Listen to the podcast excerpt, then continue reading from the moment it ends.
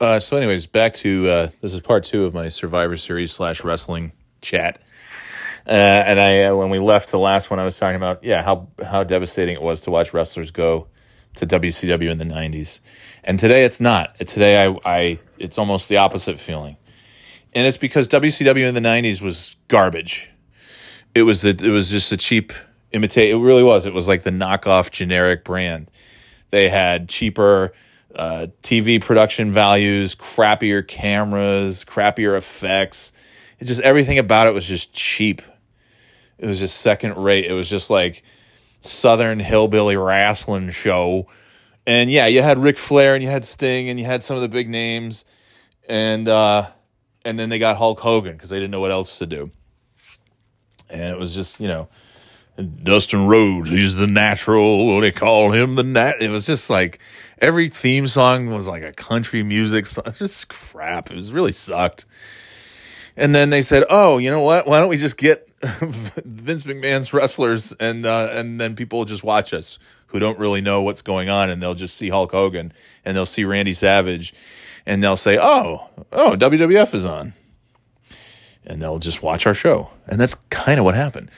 And uh, but then they were smart and they got wrestlers from Japan and wrestlers from Mexico and wrestlers. You know, they just they did really what Vince McMahon did over the last five or six years, where the WWE just scoured the independent leagues and Ring of Honor and New Japan and brought in all this talent so that they just had them, even though they didn't know what to do with half of them, and they still don't. And a bunch of them end up just getting released anyways or going nowhere. And so so yeah, so now, so, so it's it's different. But back then, WCW was just such crap. And then and then when you know the new generation of WWF came along in the '90s, '93 to '97, really. Um, but it started in 1992. It was really 1992 was the first year that Hulk Hogan didn't hold a title in like 10 years. It was Macho Man, it was Ric Flair, and then it ended. 1992 ended with Bret Hart winning the championship. Like whoa, Bret Hart is now the top guy in WWF. And then it was a shift to other guys like Bret Hart. So now you're seeing in the 80s, the main event of the pay per view was Hulk Hogan and Andre the Giant and King Kong Bundy and the Ultimate Warrior and just big, you know, earthquake. It was just these big dudes who were not really necessarily good wrestlers. They had good matches, but it wasn't. You you you saw the the sports entertainment was in the main event. It was the big huge guys, the larger than life guys meeting, and the real clash of the titans. And before that, it was down lower on the card was the Bret Harts and and these guys who could actually wrestle, Mister Perfect, and all these other guys who actually could wrestle and put on a, a really good match. The new generation of the '90s is now those mid card guys who really otherwise in the 80s wouldn't have gotten any farther than being intercontinental champion. Now they're the now they're the world champion. Now it's Bret Hart and it's Shawn Michaels and uh, and it's younger guys and it's guys who are athletic and guys who can actually wrestle. Bret Hart, you know, greatest wrestler of all time, Shawn Michaels. Two, Shawn Michaels and Bret Hart, two greatest wrestlers of all time. And then it's big guys who can't, aren't just you know past their prime and just standing there holding the ropes to keep their balance like Andre the Giant, who shouldn't have probably been in the ring during those last few years. Uh, now it's big guys like Yokozuna, who's 600 pounds and can fly around the ring and is so nimble and so fast and so athletic, even though he's 600 pounds. And, uh, you know, big Undertaker, Diesel, Bam Bam Bigelow, Vader, all these Razor Ramon, big dudes who can actually have really great matches. Uh, and and Bret Hart, you know, look at the '90s. Most of the good matches have Bret Hart in them, and the other ones that don't have Shawn Michaels in them, pretty much.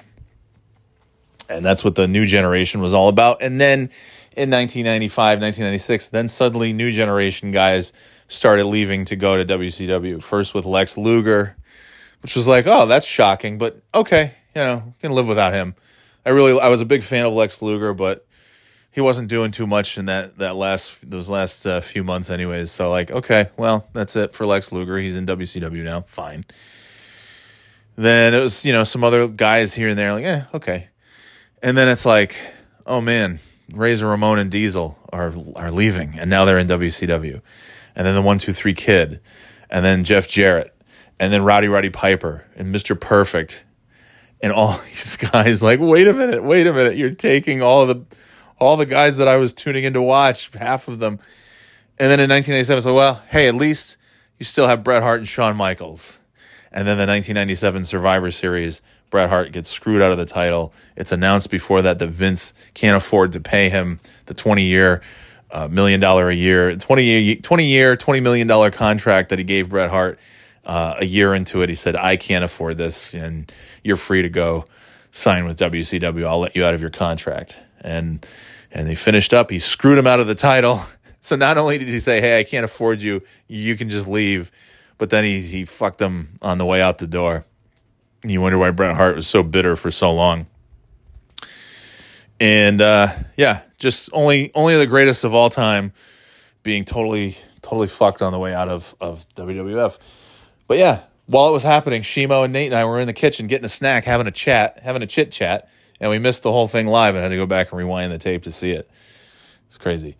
But uh, yeah, some Survivor Series memories. But nowadays, when when wrestlers, it's the opposite because WWE WWE has, yeah, f- you know, five years ago it was like, oh my gosh, Shinsuke Nakamura, oh my god, AJ Styles, oh my god, Kevin Steen, oh my god, this guy, Robert Roode, Samoa Joe, oh my god, they've all these, all these, Adam Cole, baby, all these top talents are now in either NXT or in WWE. It's like, oh my God, they have everybody. Prince Devitt, they have everybody.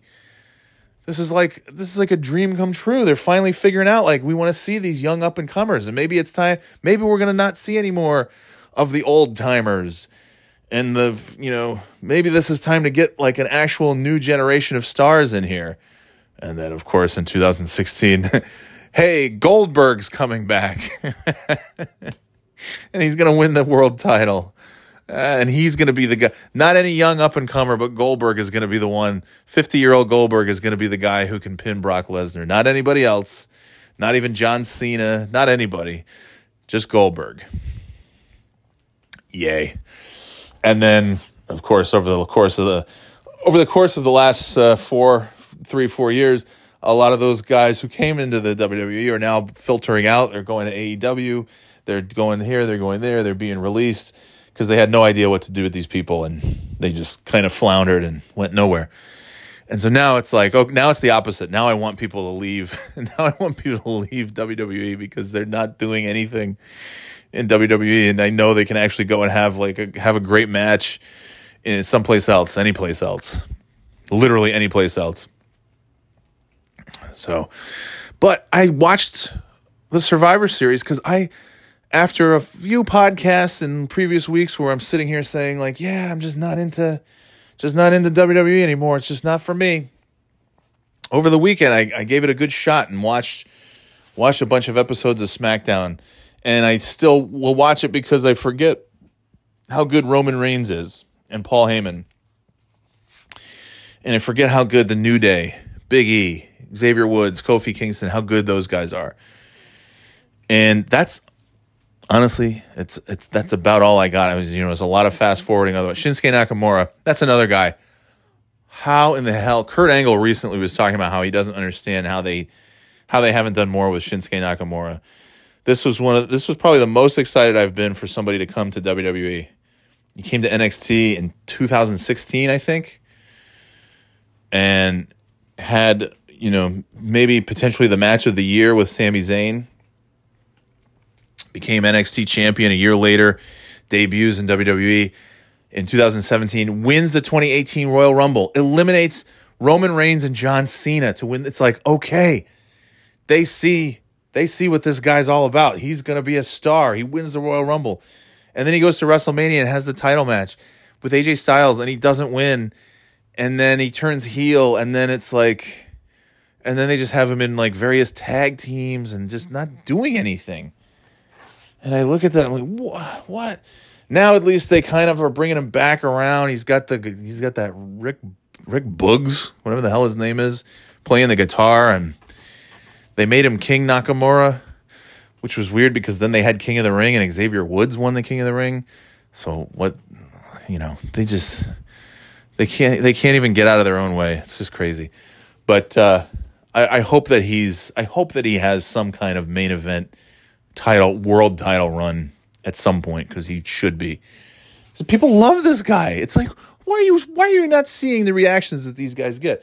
It's because Vince McMahon can't stand the fact that some something that he didn't create, quote unquote, himself is beloved. That's why he hated the old NXT. That's why he got rid of the old NXT because Triple H had everything to do with that. Well, not everything, but a good amount to. And I'm the last guy who wants to compliment Triple H because I can't stand that dude either. But the shit that he did for NXT, building those stars, giving them a, a real stage to to shine on, is amazing. And then Vince came in with his axe and chopped it all to bits. And I tried watching NXT 2, 2.0 last night. I've never watched it before. I tried watching it and it's it's unwatchable. It's really and now NXT 2.0 has the same shitty camera, shaky back and forth. Why are they why? Why does the camera need to do that? That is not enhancing your product. It's not. It's just making people dizzy. It's making me car sick. oh, eight guys are fighting in the ring. We better have the camera shake back and forth, back and forth. Let's go crazy. Let's cut to camera one, camera two, camera three, camera three, camera one, camera two. Stop. Anyway, so I watched the Survivor Series and I, I try to just turn off my brain and say, uh, whatever happens, I'm just going to enjoy it. Like in the old days, like when I was 12, anything that WWF did, I just enjoyed it. I didn't care. And looking back on it now, so much of it is just trash but I, I love it because now it's it's it's covered in a nice shiny coat of nostalgia that can't be removed. So I I like anything that I watch from terrible pay per views like the '94 Survivor Series is a terrible pay per view, but I love it. I love that pay per view.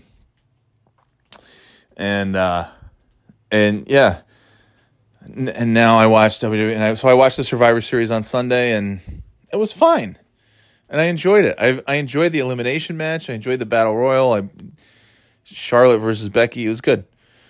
Um, and then I even tried to watch Raw on Monday, and it was like you know I'm just I'm trying to just go in and expect.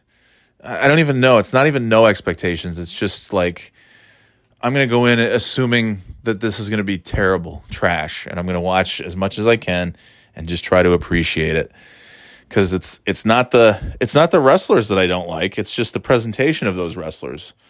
So, or sports entertainers. When I grew up, I wanted to be a sports entertainer. Can you imagine though having to go to a company and say that the biggest wrestling company in the world, and you can't say wrestling or wrestlers, and you have to sit there and say yes. When I was a little kid, I would watch sports entertainment every Saturday. I would turn on sports entertainment and just dream about being a sports entertainer. Nobody said that. I want to be a wrestler. I want to be a pro wrestler. I watch pro wrestling. anyway, Survivor Series. It's always fun though to go back and watch the old ones, watch the classics, watch ones that I haven't seen in a long time, and watch stuff that I haven't seen ever. There's some stuff that I've never seen. I just I wasn't ordering it on pay per view and you know, a lot of the recent stuff is on WWE Network, and it's like, eh, I'll watch it later. I don't often catch it. Although next year Survivor Series is going to be in Boston, so I would say there's a very good chance I will see the Survivor Series next year. I think we'll, I think we'll probably attend that. And of course, next year's Survivor Series is the Sunday after Thanksgiving, which is like one of the one of the more depressing Sundays of the year. Um, so that's exciting. Instead of uh, instead of the Sunday before Thanksgiving, where you can stay up late, go see the wrestling, and be like, eh, just got to make it through a couple days, no big deal. We'll we'll we'll recover over the Thanksgiving holiday. Now it's like, all right, Thanksgiving holiday is over. We should be going to bed at 7 p.m. and now we're going to go to the Survivor Series. So I'm thinking maybe next year the Monday after Thanksgiving will also be a day off. And in fact, I would guarantee it if in fact we do go to the Survivor Series. All right, just wanted to pop in and talk about Survivor Series. That's it. Oh, and the other thing, that's right. Where was this guy? Who is this? Uh, Matthew Judon in the NFL. He's a Patriots linebacker. His quote, it's just cheese and noodles. It's not that good. Get macaroni and cheese off the table at Thanksgiving. It's disgusting. Get it off the table. I've never had macaroni and cheese on any, I don't think at any Thanksgiving meal that I've ever been to or taken part in. I don't think there's ever been mac and cheese. But why would you say that? Of all the brown and gray trash that's served at Thanksgiving, this piping hot plate of delicious deliciousness that's known as macaroni and cheese, that's what this dude's talking about. They serve moist bread heated inside a turkey's anus, and this this is the food that has to go. Not stuffing. Hot butt bread from a turkey. Oh, keep that. Wet hot butt bread. Mmm, keep that on the table. Mushy, creamy green beans. Yeah, mmm. Don't take away my green bean casserole, but mac and cheese. And he says it like it's a, it's just cheese and noodles. Yeah, it's just two of the best things that you could put in your mouth. And it has to go. Get out of here, dude. Give me give me my damn cheese and noodles. Or uh, at least don't give me stuffing and green bean casserole. My god. Anyway, you stink, Matthew Judon. You don't know anything about Thanksgiving. You don't know anything. All right. Out of here. See ya.